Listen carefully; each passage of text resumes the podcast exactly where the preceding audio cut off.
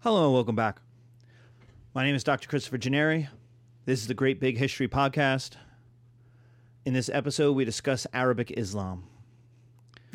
To start, we have to talk about where the Arabs come from, which is Arabia, where Arabic Islam comes from, which is Arabia, and it is a large desert, which makes it the middle of nowhere.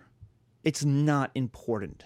We have spoken about Mesopotamia, Egypt, Asia Minor, India, Persia, over and over and over again in this course. We've never talked about Arabia. It's the middle of nowhere. It's poor. It's insignificant. And yet, it's the south of Mesopotamia, east of the Nile, and west of the Indus. It is the middle of everywhere, which means it's going to be affected by those major civilizations for as long as those civilizations exist. They'll, they will be mercenaries, there will be trade, they will be merchants, there will be connections between Arabia and these old, settled urban civilizations. So, what we have is mostly tribes, nomadic horseman tribes. They are small, divided, poor, and spend most of their time fighting each other. That changes when we get Muhammad. Muhammad lives from 570 to 632. Muhammad is M U H A M M A D. That's the spelling I'm going with instead of the one with the O's. It's the older 19th century version. In English, anyway. Uh, who is he? He's a pious merchant. Well, what does that tell you? That tells you something right away. It's not just a noun, an adjective and a noun. Those two words tell you something. One, pious means he's religious. He takes religion seriously. Now, he's a polytheist. The Arabs are polytheists. They have lots of gods. He's a typical desert nomad. There's some settlements, but for the most part, this is not an urban civilization. But he takes his religion seriously. The second thing is he's a merchant, which means he's worldly. He's connected to other people. He has to understand at least a little bit of other languages, other cultures, other beliefs in order to make deals with these people. And so he knows something of Judaism, of Christianity, of Zoroastrianism, of Hinduism from merchants who are coming through on their way between India and Egypt, Baghdad and Egypt, and Baghdad and and the Indus. People who are traveling through. Refugees from the wars. People who just want to get away from it all. Monks. And so he's religious, takes his religion seriously and he's worldly. And then one day, while praying in a cave outside of Mecca, he is visited by the angel Gabriel. And that is very important because the angel Gabriel is the angel of the God of Abraham. We have seen the angel Gabriel before. I like to think of the angel Gabriel as an 80s hair metal band putting out their 25th anniversary greatest hits album you know, with the with the Metallica Ride the Lightning, Angel Gabriel across the top. 25 years. Where have we seen the Angel Gabriel before? Well, it's November. We're coming up on the most famous, the track four, the Stairway to Heaven, the eight minute long super song that everyone knows. And that is when Gabriel goes to Mary and says, Mary, you're preggers. And she says, um, That's nice, but I haven't done the thingy that he makes you pregnant. And Angel Gabriel's like, Sorry. Nothing I can do about that. You're preggers. In fact, that's the whole point. And Mary's like, Well, my husband's going to be real. My fiance is going to be really pissed about that. And Gabriel's like, Don't worry, that's track five. Track five is boom, going out to Joseph, saying, Joseph, your fiance is pregnant. And he's like, I didn't do it. And he's like, I, yeah, I, we know, we know, we know. We're cool with that. It's okay. But she didn't do anything wrong either. You got to marry her. In fact, you're going to have an awesome son. You're going to name him Jesus, and it's going to be awesome.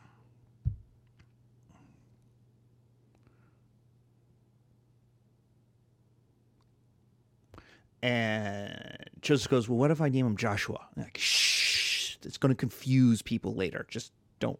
Jesus. We're just going to call him Jesus. Otherwise, things get real confusing. But the angel Gabriel had shown up earlier. The angel Gabriel goes to Mary's cousin six months earlier and says, Hey, Lizzie, guess what? You're going to get pregnant. And she's like, That's awesome. We have been trying for so long. I didn't think it would happen. I am totally going to name him Zebediah. And Angel Gabriel goes, No, no, no, no. You're going to name him John. And he's going to like to take a lot of baths. Encourage that. It's going to be cool. Yeah, in case you didn't know, in case you forgot, there's the Holy Family. Mary and Elizabeth are cousins, which means Jesus and John the Baptist are cousins. And so if you go to the Louvre, if you go to um, any good Renaissance art museum, you are going to see an unending amount of Jesus, John, Mary, and Lizzie doing cool stuff while they're kids. And I've always felt bad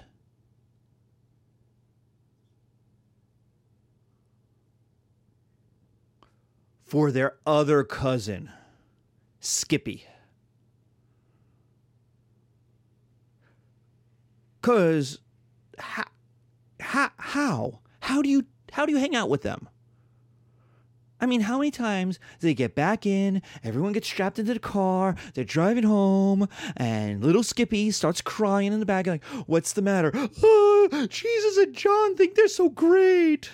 Oh, they don't want to play with me. Oh, they uh,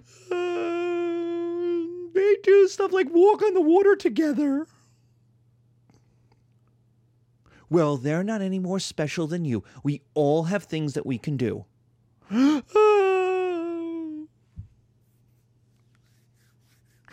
I can't turn water into wine. Well, Jesus shouldn't be doing that at his age. It's inappropriate. We love you, Skippy. We love you.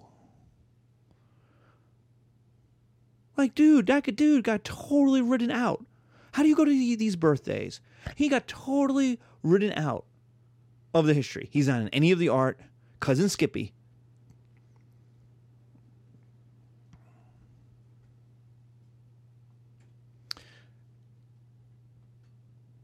We've also seen the angel Gabriel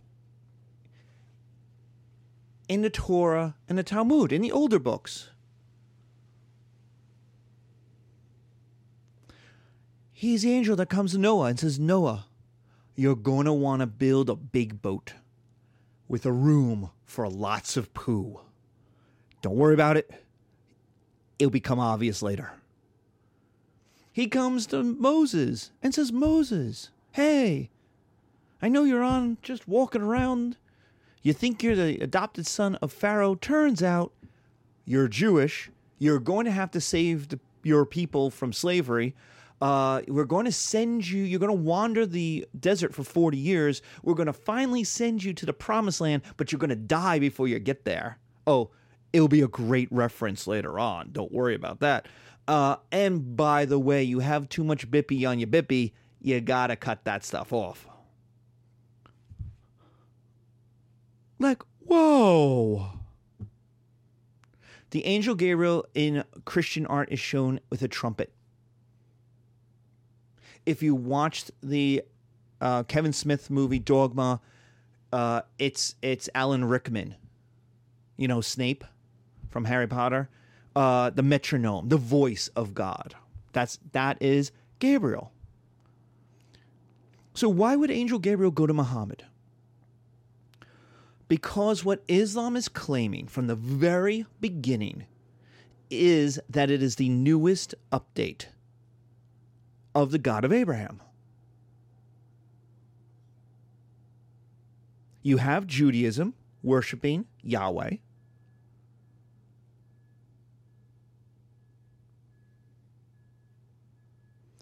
You have then the Jesus Christians worshiping of Jehovah in the New Testament. You get New Testament God. Old Testament God likes to beat you up, burn stuff down. New Testament God, hippie God, loves you no matter what you did. Then we have Allah, A L L A H, Allah, which is the newest update. And the interesting thing is, it's kind of more Judaism than it is Christianity. It picks up some of the Christian stuff, heaven, hell, for example, all forgiving God. Yeah, picks that up too. But also takes a little, goes old school. Yeah, he'll forgive you, but he's still going to give you a whooping first. Oh, and the most important thing Jesus isn't God. Jesus is just a prophet. In fact, he's the best prophet. He's the most awesome prophet. He's the last prophet. And you go, wait a minute, whoa, whoa, whoa, what about Muhammad? Well, Muhammad is the dude who's there to fix the problem. See, the way Islam kind of sees itself is is a solution to the problem that Christians made. Christianity got Jesus, a prophet, human being, prophet, taught some awesome things. And boom, that was it. Done. All the people had to do was follow what Jesus taught, and it would be great. And what did they do? What did Christians do? No, Christians didn't kill him. I know you all say that. No, Christians turned him into a god. Not only did they turn him into a god, they turned him into the manifestation, walking embodiment of the God. Now, Christians will eventually take Greek philosophy and invent the Trinity, which will do some cool things with the God the Father, God the Son, and then, then God the Holy Ghost. And they're all different, but they're all the same. And it's kind of like a super band, kind of like Rush or Cream from the 70s, from the 60s, where it's three people, but it's really one group. And monotheists, both Islamic and Judaism, will look at this and go, uh, there's three gods there. We can count. In fact, polytheistic people are perfectly cool with this because they go, okay, one, two, three, three gods. And like, no, no, no, no, no, no. It's one God, but it's three aspects of that same God. They're just different and it's complicated. And they're like, uh, or it could just be you count the three. And so in oh, what Islam is supposed to be is the fixing of Christianity, because Christianity starts with Jews, perfectly good. But then St. Paul and other disciples take it to the polytheistic Romans. And what happened is they cut off some of the Jewish parts and they added some of the Italian Roman polytheistic parts, and boom, you get Christianity which kind of breaks a lot of the rules of Judaism. And so here comes Islam kind of be like, okay, we're going to fix this. Now, you have some good ideas, but yet you're messing up the big parts. So we're here, we're going to update it all. We're we're a patch. We're a patch God 3.0. We're an expansion, but we're free. You don't have to buy the expansion you, you get it for free. Those of you who are into MMOs know what I'm talking about.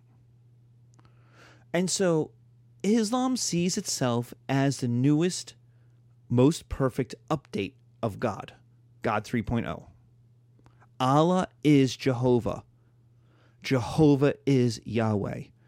Yahweh is the God who invented the world and made Adam and Eve and made all the animals. That's Yahweh. Christians understand Yahweh and a diff- slightly differently and call him Jehovah. And Islam understands that God differently and calls him Allah. This is complicated, and I understand that. But the important part you have to understand, the important part that is constantly missed today, is it's the same God. These are the same religions, they are the same worship. They're not different. Christians, Jews, and Muslims worship literally the same being. They just understand that being to be different by concentrating on different aspects of that being.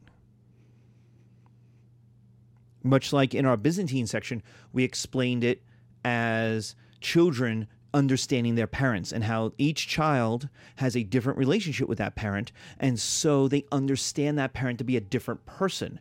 But to the person, to the to the mommy, to the daddy, they are still the same person. They're still Joe Smith. But each of their children sees them as slightly different, as a different person, because they have a different relationship. So, um, what happens? So he's visited by the angel Gabriel, and what does he get? He gets the revelations. He gets the Quran, what, what will become the Quran.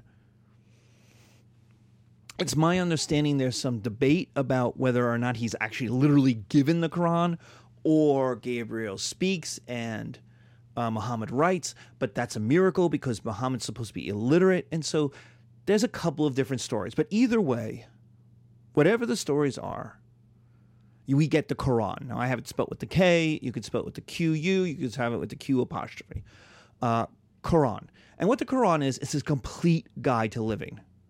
And it's the literal word of God. You want to understand why people, Muslims in the Middle East, get upset when a Protestant preacher in Florida decides to light a bunch of Qurans on fire. This is why. Because one, it's the complete guide to living, but unlike the Bible, it is the literal word of God. For all intents and purposes, God took a vacation. After Christianity went, oh, this didn't work out. Took a vacation, went down the shore, got a nice bungalow overlooking the ocean, took out his typewriter because this is not something he's writing on Microsoft Word. Took out a nice typewriter, sat down, got himself some nice, lovely, lightweight paper, rolled it up into his typewriter, and started banging it out. Finished, bound it up nice, gave it to Gabriel, said, Go back in time, go to Muhammad, tell him, follow these, follow this book, and by the way, when he dies and we bring him back into the future, he's gonna love Disney World. It's awesome. So take him on a visit. that God Himself wrote this. The second thing is, it's a complete guide to living. It has everything in it that you need to know about how to live a good life. So, this is one of the things about Islam about how Islam is different than Christianity or Judaism. It's got politics in there, it tells you what kind of government to live under. It's got social structures, it's got family structures, it's got political structures, it is a complete guide to living.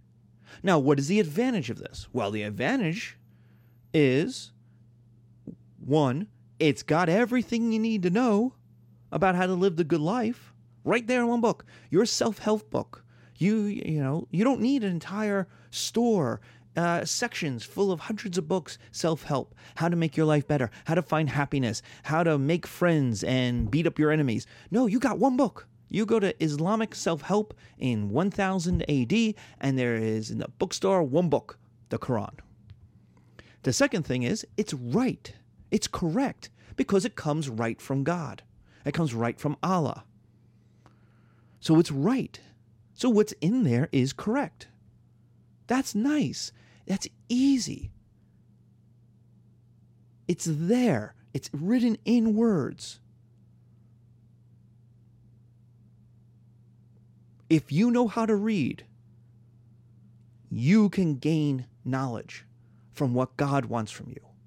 That's awesome. Judaism is the same way. And so Here's where Judaism and Islam are more alike. See, here's the thing of the three cousins, Judaism, Christianity, and Islam, Christianity is the weird one who is picking his nose out on the stoop.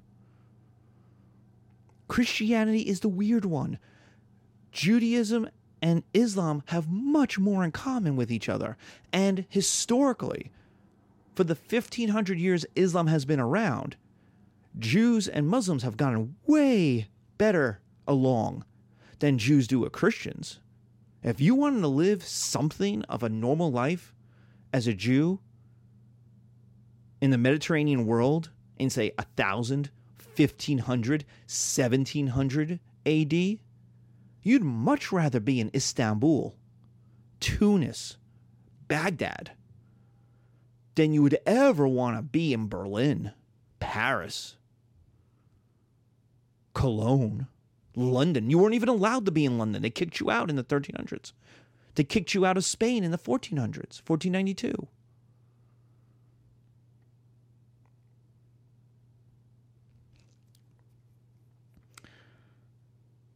Christianity is the weird one. Christianity has a Jesus that's a God. Christianity has a person who's resurrected from the dead. Christianity has the heaven. No, Islam will take that, yeah. Christianity has the hell. Islam will take that too. Judaism doesn't have either of those. Judaism has a being with God after the last judgment. Yeah, you got to wait. Christianity is you get to go there now.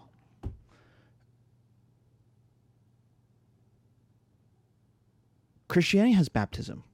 Christianity has the seven sacraments. Christianity is the weird one.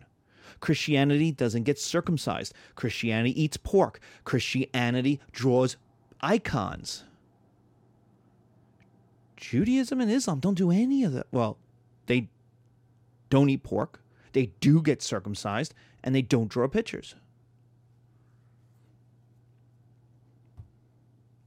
Judaism and Islam have way more in common with each other. So you may go, well, wait, wait, wait, wait, wait, wait, wait. Well, why don't Jews and Muslims get along then? Well, that's because of politics, not religion. That has to do with the immigration of large numbers of Jews from Europe and the United States into the Middle East, the violent creation of uh, an Israel and a Palestine in the series of wars this is all going to be covered in History 102. It's politics that has separated these people, not religion.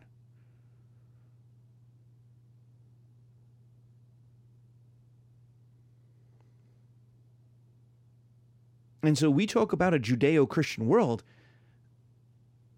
Yeah, but it's really a Judeo Islamic world. Christianity is on the outside. Christianity is the weird cousin that you have to invite to your birthday party because your mom said so. And Christianity is overly violent. We t- we'll talk about the Quran, uh, the Crusades. Likes to throw feces on everything, and then pick up all the presents and say, "It's mine, it's mine, it's mine," and then go run back home. So, so back to the Quran. So that yeah. So back to the notes, but you have to understand these things to understand the relationships between these religions and these societies. Right? It's it's Christianity in the Crusades that will obliterate Jews, Muslims, and Orthodox Christians in Jerusalem, murder them all. In fact, that becomes a saying kill them all, God will recognize his own. Or if you're a metalhead, kill them all and let God sort them out. So, so back to our, our notes the Quran and the advantages. The advantages is one, the book is right. Two, it's a complete guide to living, so it tells you how to live. What's the disadvantage then? Because there's always disadvantages. What's the disadvantage? There's, nothing, there's no disadvantage in the Quran, in what it says. But there is a disadvantage in how it's written. and how it's written is in poetry and in Arabic. So let's take the Arabic part first. Why would that be a problem? Well, because if you wanted a religion that's a world religion to spread across the world, you wouldn't pick Arabic. No one can read it. And you go, wait, wait, wait, what about the Arabs? The Arabs can't read. They're nomadic horse people in the desert. They can't read. One, two percent of them can read.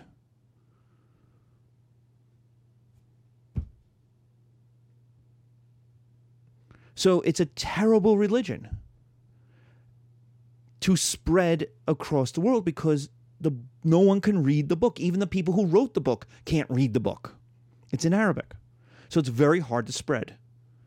And since it's the literal word of God, there's there's from the very beginning a desire not to translate it. Now there will be Persian translations pretty early on, but there is a desire not to translate it. But uh, not a lot of people can read it. Now, you can make the argument kind of like the New Testament in German does. It will encourage people to become literate, and this is true in Judaism with their bar and bat mitzvahs, where you, you go from a child to an adult because you can read. You can read the Torah. So it will encourage, but for a while, there aren't the systems, there's not the wealth that will help people become educated compare this to the Bible. Compare this to the New Testament. We can't call it the Bible, we have to call it the New Testament. The New Testament is written in Greek.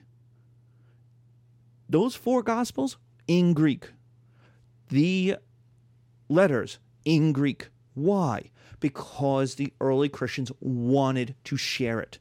And the language of education in the Eastern Roman Empire was Greek. If you wrote it in Aramaic, if you wrote it in some old Assyrian Semitic language, or you wrote it in Hebrew, you are limiting the population that would engage in it. You want people to read it, you wrote it in a world language. That's Greek and Latin. And since all of the apostles, all of the early disciples, Jesus himself lived in the Eastern Roman Empire, the language of education was Greek. So he wrote in Greek.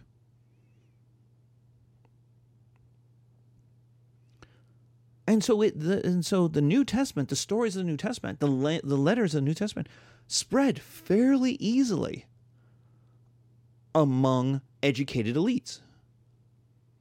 Whether they accepted it or not is a different story, but they can read it, they can understand it. Islam has a problem in that it's written in Arabic. No one can read it. The second thing is poetry. Why is poetry a problem? Poetry is a problem because it gives up clarity for art. By the very nature of it being poetry, it gives up clarity for art, for the beauty of art. What do I mean by that? What does that mean? Well, I'll give you an example. This example is not in the Quran but I'm going to give you a, a example, a simple example, so you can understand. Husbands, love your wives. Wow.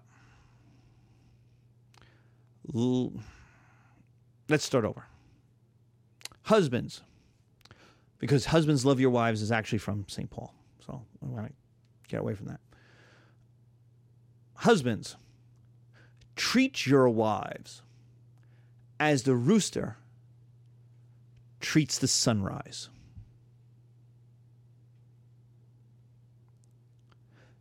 Now that's beautiful. That's elegant. It's wonderful. Treat your wife as the rooster treats the sunrise. Problem. What does it mean? Does it mean I should love my wife? I should worship my wife? I should be so thankful vocally thankful that she is there every day that we're together? Or does it mean that around 5:30 in the morning I should yell at her to get to work? Get to work. Get to work. On, get to work. Which one? Now I like to think it's the first one, but do you know Are you going to tell God what he means? I don't know. It could be either one. I like the first one. It could be the second one. And who am I to say what God means? Now, here's the thing. As long as we've got Muhammad around, we've got a guy who knows what it means. We can go to Muhammad and say, Muhammad, what does it mean? And he goes, Oh, it totally means to. Well, why would you think you're supposed to yell at your wife? No, no, no. It means love your wife, worship your wife, cherish your wife. What? Why would you think that? Well, I didn't know. Yeah, uh, good thing I'm here. And so we get the hadith, H A D I T H, the teachings, the sayings of Muhammad. Now, there's problems with the hadith. The problems are is that the hadith really isn't written down for several hundred more years. There's not a problem with the hadith that it exists. Um, Martin Luther has the sayings of Martin Luther, has the what's um, the tabletop talks, I believe they're called. Uh, I had a I had a friend in graduate school who who did an entire part of his dissertation on this, um, or his early research was on that. We're on these these just him Luther sitting around eating, and people would be like, "Okay, what do you mean by this when you say this?" And be like, "Oh, I mean X, Y, and Z." This is where like his most um, anti-Semitic stuff comes out in these in these things, and the students are like, "Oh, that's awesome! I'm going to write everything you say down because you're amazing." Um, Buddha has the same thing. Confucius has the same thing, where having created the philosophy there's then then like so Socrates has kind of the same thing. Um, even though Socrates doesn't write anything down, Plato is basically writing down the sayings of Socrates. And what you have is the philosophy, and then it comments on the philosophy because people obviously won't get it. And so you have Muhammad. And so Muhammad says, This is what it means. And you go, Okay. And you write it down. And you go, Great, that's what it means. And then Muhammad dies. And that's a problem. Not because he dies, because he's a human, but how now does the Quran deal with new stuff?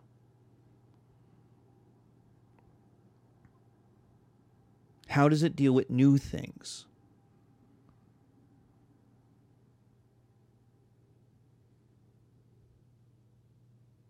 That weren't invented.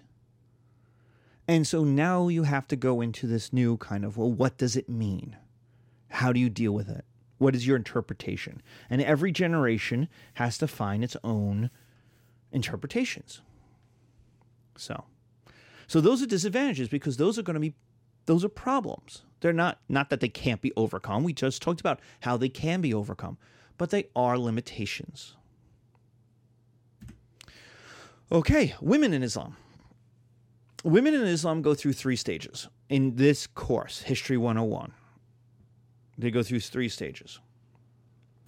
The first is pre Muhammad society. Before Muhammad comes around in the 630s or 600, 610 is uh, the first revelation, I believe.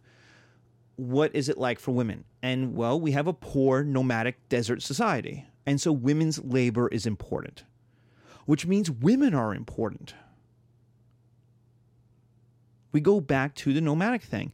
Women have a say, they have some rights, they have some independence because their labor matters.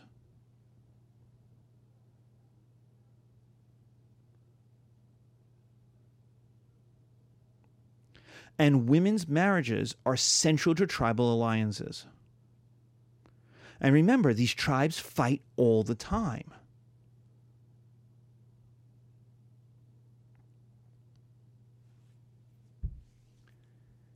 So I go down to the watering hole, go to the oasis, run into Georgie of the different tribe, and Georgie's a jerk. And we get into a fight over the oasis of watering my horses. And I'm like, I'm going to. I come home and I'm all mad, right? I gave him the finger and I'm all mad. And I'm like, I'm going to kill that Georgie. I'm going to go find him. I'm going to kill him. And then here comes my wife going, You can't kill him. Why? Why can't I kill him? Well, because he's married to my cousin's cousin. which makes us family. And you're like, ah, but he makes me mad. It's like, yeah, that's, I know, I know he makes you mad. He thinks I can't use my horses, and he think I say, and I, I want to kill him. And you're like, you can't kill him. We're family. And so, what women provided was that lubricant to these tribes of trying to keep them from killing each other. Because if you're family, even if you're distant family, you can't kill each other. And so women were central to the tribal alliances, and women play a role in these marriages. Even today. I was listening to a podcast this morning, and a, and a gentleman uh, from Iraq was talking about getting married, and who proposed marriage? His mom. Who made the arrangements of who to marry? His mom and the mom of the daughter, of the girl, of his wife, future wife. Why? Because the families were related. And so it was like we we this is awesome. We're gonna put our our kids together. Well, our families will be united. It will be awesome. We can even live together like they all live together. They bought a couple of acres of land. They had houses all on the couple of acres. So the entire family lived together, separately in their own houses, but together. So dinners, holidays, were all together. And it was the women, the, wa- the, the wives and mothers who instigated that. Who proposed it, who argued for it, who negotiated it, well, that goes back to here. That goes back to the pre Muhammad Arabic society. Women are central to the marriage, to decisions on marriage, and to tribal alliances. So they have a typically nomadic role. They have important labor, which gives them rights and independence separate from men. And their role in marriage especially politically, is very important. Well, what about when Muhammad comes around? Women in the Muhammad period change, or at least Muhammad changes them. In some ways, the same way um, Hammurabi does. Muhammad changes women into the mothers of believers. Now, they're still economically important, that's true. We haven't had a wholesale change in society yet. We're still desert nomads.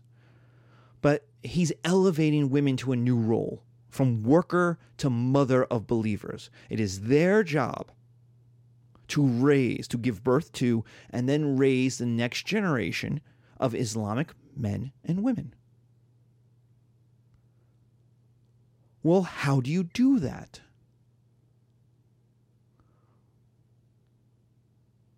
to do that, you have to know the Quran. Because remember, the Quran is a complete guide to living. So if you want to teach your kids how to be good Muslims, good followers of Allah, you have to know the Quran, which means women need protection and education.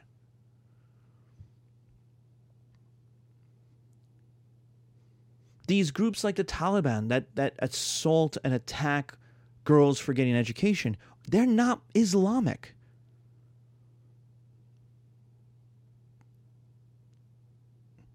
The Quran is clear on this.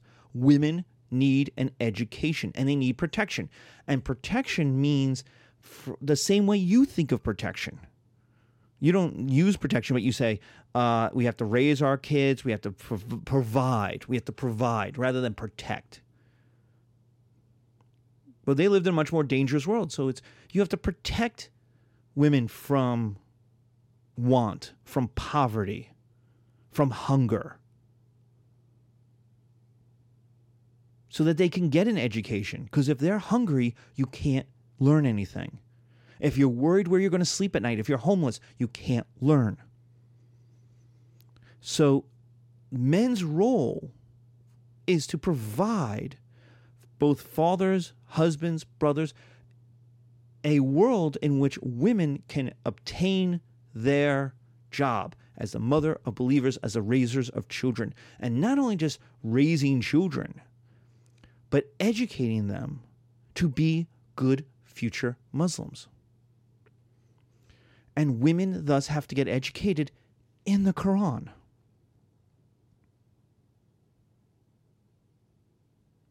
So women and men go to mosque and hear the preaching. Now they're separated, but we'll talk about that in a moment why they're separated. Why women go into one section of the mosque and men go into the other.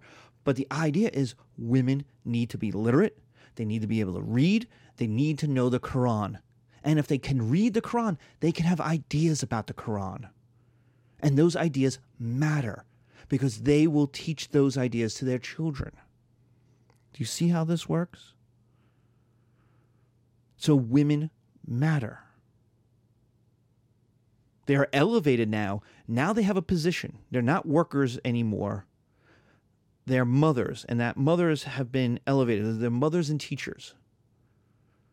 And this is in many ways what Hammurabi does by elevating the status of wife and mother. So if I'm a husband, if I'm a father, actually, I have to marry off my daughter, but marry her off to someone who will take care of her. Even if I don't like the idea of my daughter being married, it's my job. And I may not like it, but one day my wife will come and go, No, Christoph, you gotta marry, you know. Oh, we found a good boy, just kind of like Romeo, Juliet, and Juliet's mom with Paris. Look, we found a good boy. He comes from a good family. And so women gain protection and education. So it tells you who they're going to marry, too. They're going to marry people who are close to families, and the families are going to have a say in this because you now have multiple eyes on you. So if you marry your daughter off to a stranger, you have no idea if he's going to treat her well. So you marry her off to a cousin, or more likely, a second cousin. You know their parents. You know which, which of your cousins are good people. You've known them your entire life. You're like, oh, I'm, there's no way I'm, yeah, uh, you know, there's no way I'm marrying off my daughter to, to Billy's son. Billy, oh, Billy. I've known him since he was, oh, Billy. And so what you now have is these tight knit families because they continue to be related even as they they issue out in their kind of spider web of connections because protection and education it equals personal fulfillment and so to guarantee that that stuff happens, you stay, you, you keep your connections close. So I want to go back for a second because what we have here is what is a liberal, pro feminist, pro education system. Women have rights and independence. They now have protections and education. This sounds great. I mean, it's not modern, modern, but it's 600 AD. I mean, how modern can you get? It's better. It is seriously better than what's going on in Dark Age Europe with the collapse of the Roman Empire. I mean, it's probably better in the Byzantine Empire, but the Byzantine Empire is wealthier. And we'll see the effect of that in a moment. So this is a good system for women. So what the hell happened?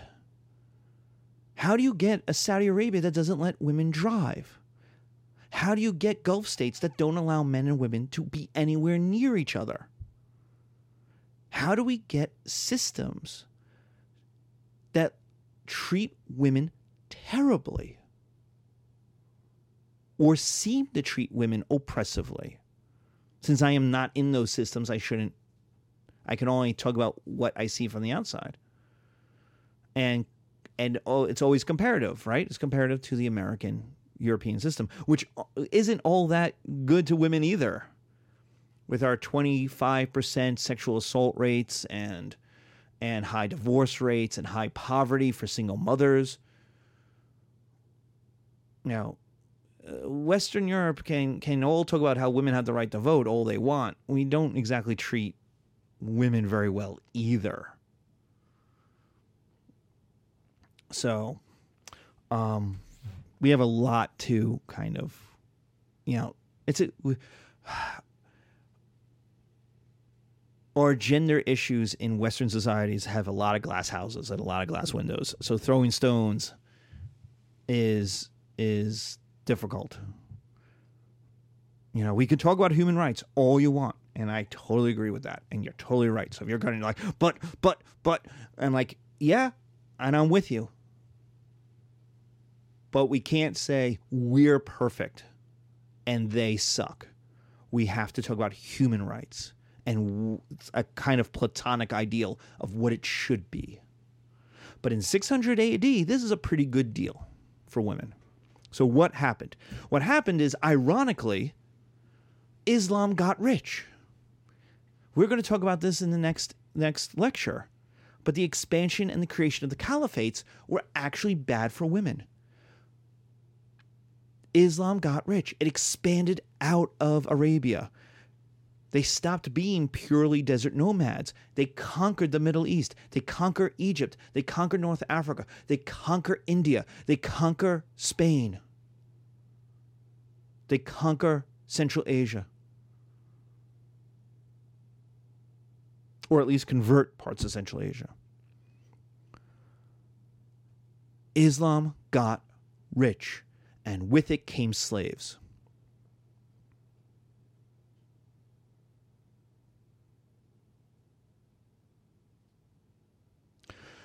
So you get the massive importation of slaves. We've talked about this in the African chapter, where they import 10 million African slaves from East Africa.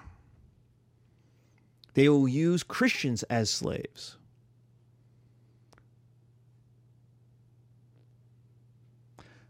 The effect of that was that women no longer need to work. Remember, we talked about the pre Muhammad period where women's labor made them important? Well, now they don't have to do it. And that's considered a good thing. It just has terrible repercussions. This is kind of like women being taken out of the labor force in British factories in the 1880s. Like, nobody wanted to work in a British factory. British factories suck.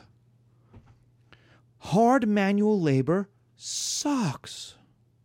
No one wanted to do it. That's why you get slaves to do it. The slaves are machines.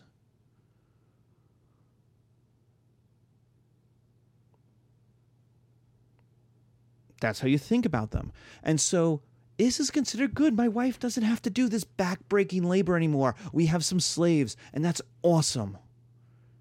She can spend time teaching the kids more. Hell, now I can get a slave that will teach the Quran. I got some educated Christians here. They'll learn the Quran, they'll teach my kids. My my wife doesn't even have to do that anymore. It saves time. She could do more things. She'll have free time. This was considered a good thing. It's not considered oppression any more than it was in the 1880s. No one was twirling their little pencil British mustache going, ah, how can we oppress women? We'll make it so that they can stay at home and eat bonbons on the couch and go to department stores. Ha ha ha ha ha. That will show them. Nobody said that.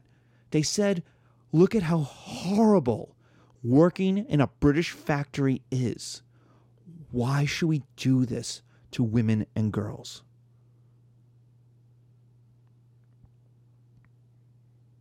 There has to be a better system. Now, the best of intentions, as the old saying goes, the, the, the highway to hell is paved with good intentions. And that's going to be the problem because not only are women not no longer needed to work, they also bring in other people's ideas. They bring in the Byzantine idea of separation, of keeping men and women apart. The Spartans did this. Remember, we talked about the Spartans way back in the day, where the Spartans at the age of seven separated their boys from their girls. And they lived separately. They didn't live together in a married house until the age of 27. So we're going to separate boys from girls. Part of this is to show wealth. Look at how much space I have. If you're poor, if you're a desert nomad, everybody lives in the same room. But the Byzantines had wealth. The Byzantines had multiple rooms. They could keep people apart. And let's face it, you have done this or have thought this. Do you really want your best friends coming over for beers and wings and then staring at your sister? Really? You're cool with that?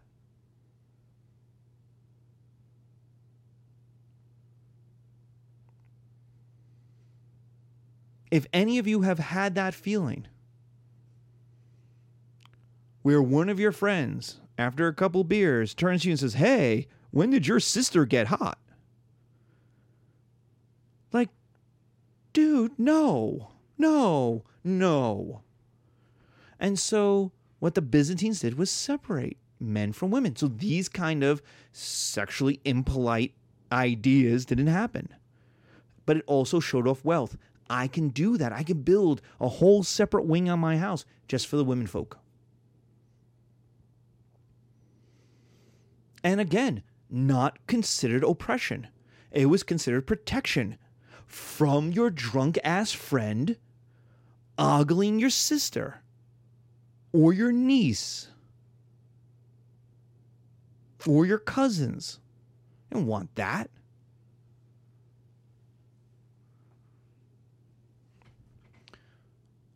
The second idea is the veil. That's a Persian idea, the veil covering the nose and the mouth. Now, the hijab, H I J A B, the covering of the hair, if you take a look at our, our, our, our Islamic Barbie with her huge eyes, blue eyes, glossy lipstick lips, she's still covering her hair. Everybody in the Middle East does that. The hijab is everybody. Take a look at your any picture. Just type in Google, go to Google Images and type in Virgin Mary and take a look at every image. And not one of them is her sexy, sexy hair flowing down over her shoulders. Hair is sexy. It goes back to Bathsheba, where David is seduced watching Bathsheba after taking a bath, not by her naked body, but by watching her seductively just combing her hair. Now, I shouldn't say seductively. She doesn't do it seductively. She's just combing her hair. He falls in love with her, then murders her husband, and then marries her because of hair. But the idea is if you've ever been in the Middle East, you know this sand gets everywhere. It's also a protection from the sun. It's 125 degrees in the summer. So you cover up.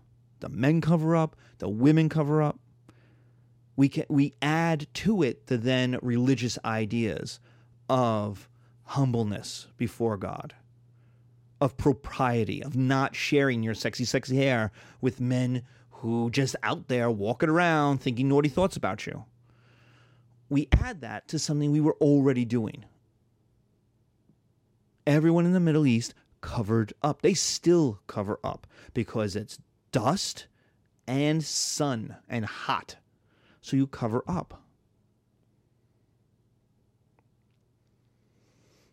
So, but the veil is a Persian idea that covers the mouth and the nose. And well, the Persians were successful. The Persians have a great empire. Look at this. When we conquered the Persian Empire in the 1630s, 40s, 50s, the Persians are wealthier than Arabs are. So they took that idea too. When they conquered the Byzantine lands in Palestine, in the Levant, in Syria, they say, this is how these guys live, and these guys are awesome. So we're going to do the same thing. So things you think of as oppressive Arab Islamic ideas actually aren't Islamic at all. They're not Arab either. The veil is Persian. The idea of boys and girls being separate, so that in Saudi Arabia today, you don't even shop in the same level of the mall. That the first day you spend alone with a woman who is not your family member is your wedding night. That's a Byzantine idea going all the way back through the Spartans. when the Byzantines were the they're Greek Romans to when they were Greeks to when they were Spartans. All the way back. That idea. The Athenians did it too. So all of these things that they borrow from other cultures, plus the fact they got rich and have slaves, turns into isolation for women. And that isolation becomes the loss of rights, the loss of education. Because they don't need to do things anymore. Now you're you may say, well, what about the burqa? B U R A Q, I think it is. What about the burqa? That's obviously oppressive. Actually, it's not. And your mind just exploded, but it's not. The idea of the full covering, the face and everything. The idea of that is to allow women to go out into society and not be harassed, not be ogled.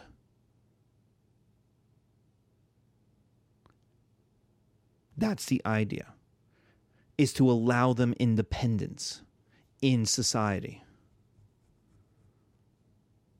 What it does is say men are so terrible, so sexual, so predatory, that the only way to protect women from them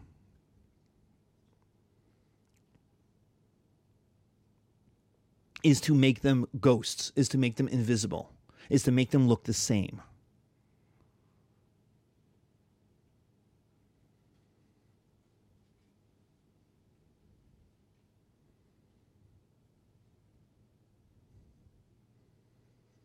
In America, it's slightly different. Men buy guns for this reason. I've had many a person say, I bought a gun to protect my family. From who? From who? You live in the middle of nowhere. Who is going to break into your house? You're in Idaho. There is no crime. Other than smoking marijuana, there's n- that you grew yourself, there's no crime.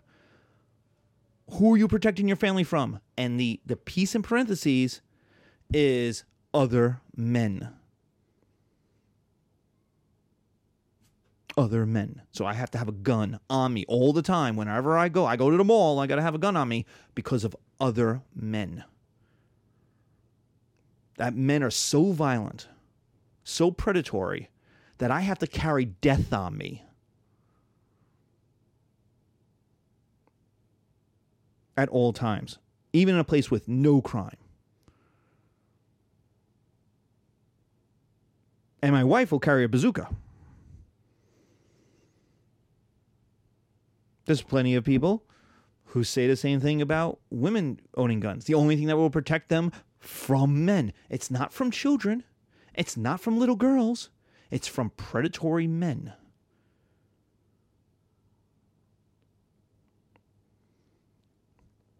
So, American society feels the same way about men.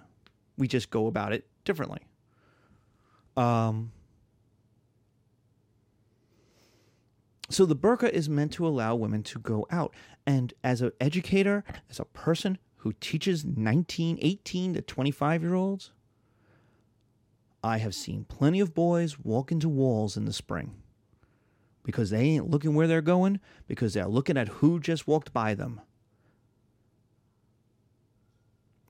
And the idea is they are having thoughts in their head that are not nice thoughts. Those thoughts in their head are not, I want to marry that woman. I want her to be the mother of my children. I want to honor her in a way that she deserves to be honored. That is not the film that is going on in his head.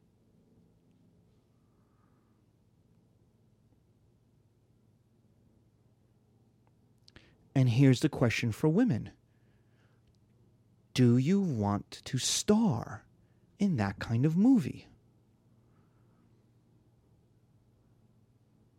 Now, in the West, we say that men should just F and deal with it. Not think those thoughts. Deal with women as equals. And I totally agree with that.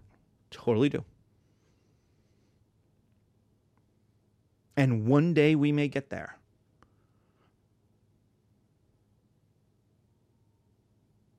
But this spring, I will watch boys look backwards at young women and then walk into walls, thinking naughty thoughts. And so Islam deals with that. They say, well, um, we'll, we'll just make it so that all the women look the same. So they could go out and buy milk without being sexually harassed. If you go on YouTube and you type in for one of these movies, like a woman walking 10 minutes walking in New York or 10 minutes walking in Chicago, and look at how much harassment a woman gets in America. And then there's one or two that are like an Islamic woman 10 minutes walking in New York and she's covered and nobody bothers her. Nobody says, hey, good looking. No weird dude walks behind her for 10 minutes. No guy walks up to her and says, hey, baby, you want to go to a party? I'll make you feel good. Nobody does that. That's freedom too. That's freedom from harassment.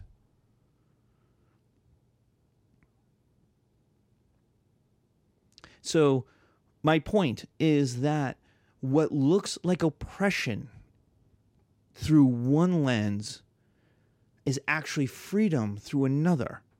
It's all about the perspective, and it's really about the person participating.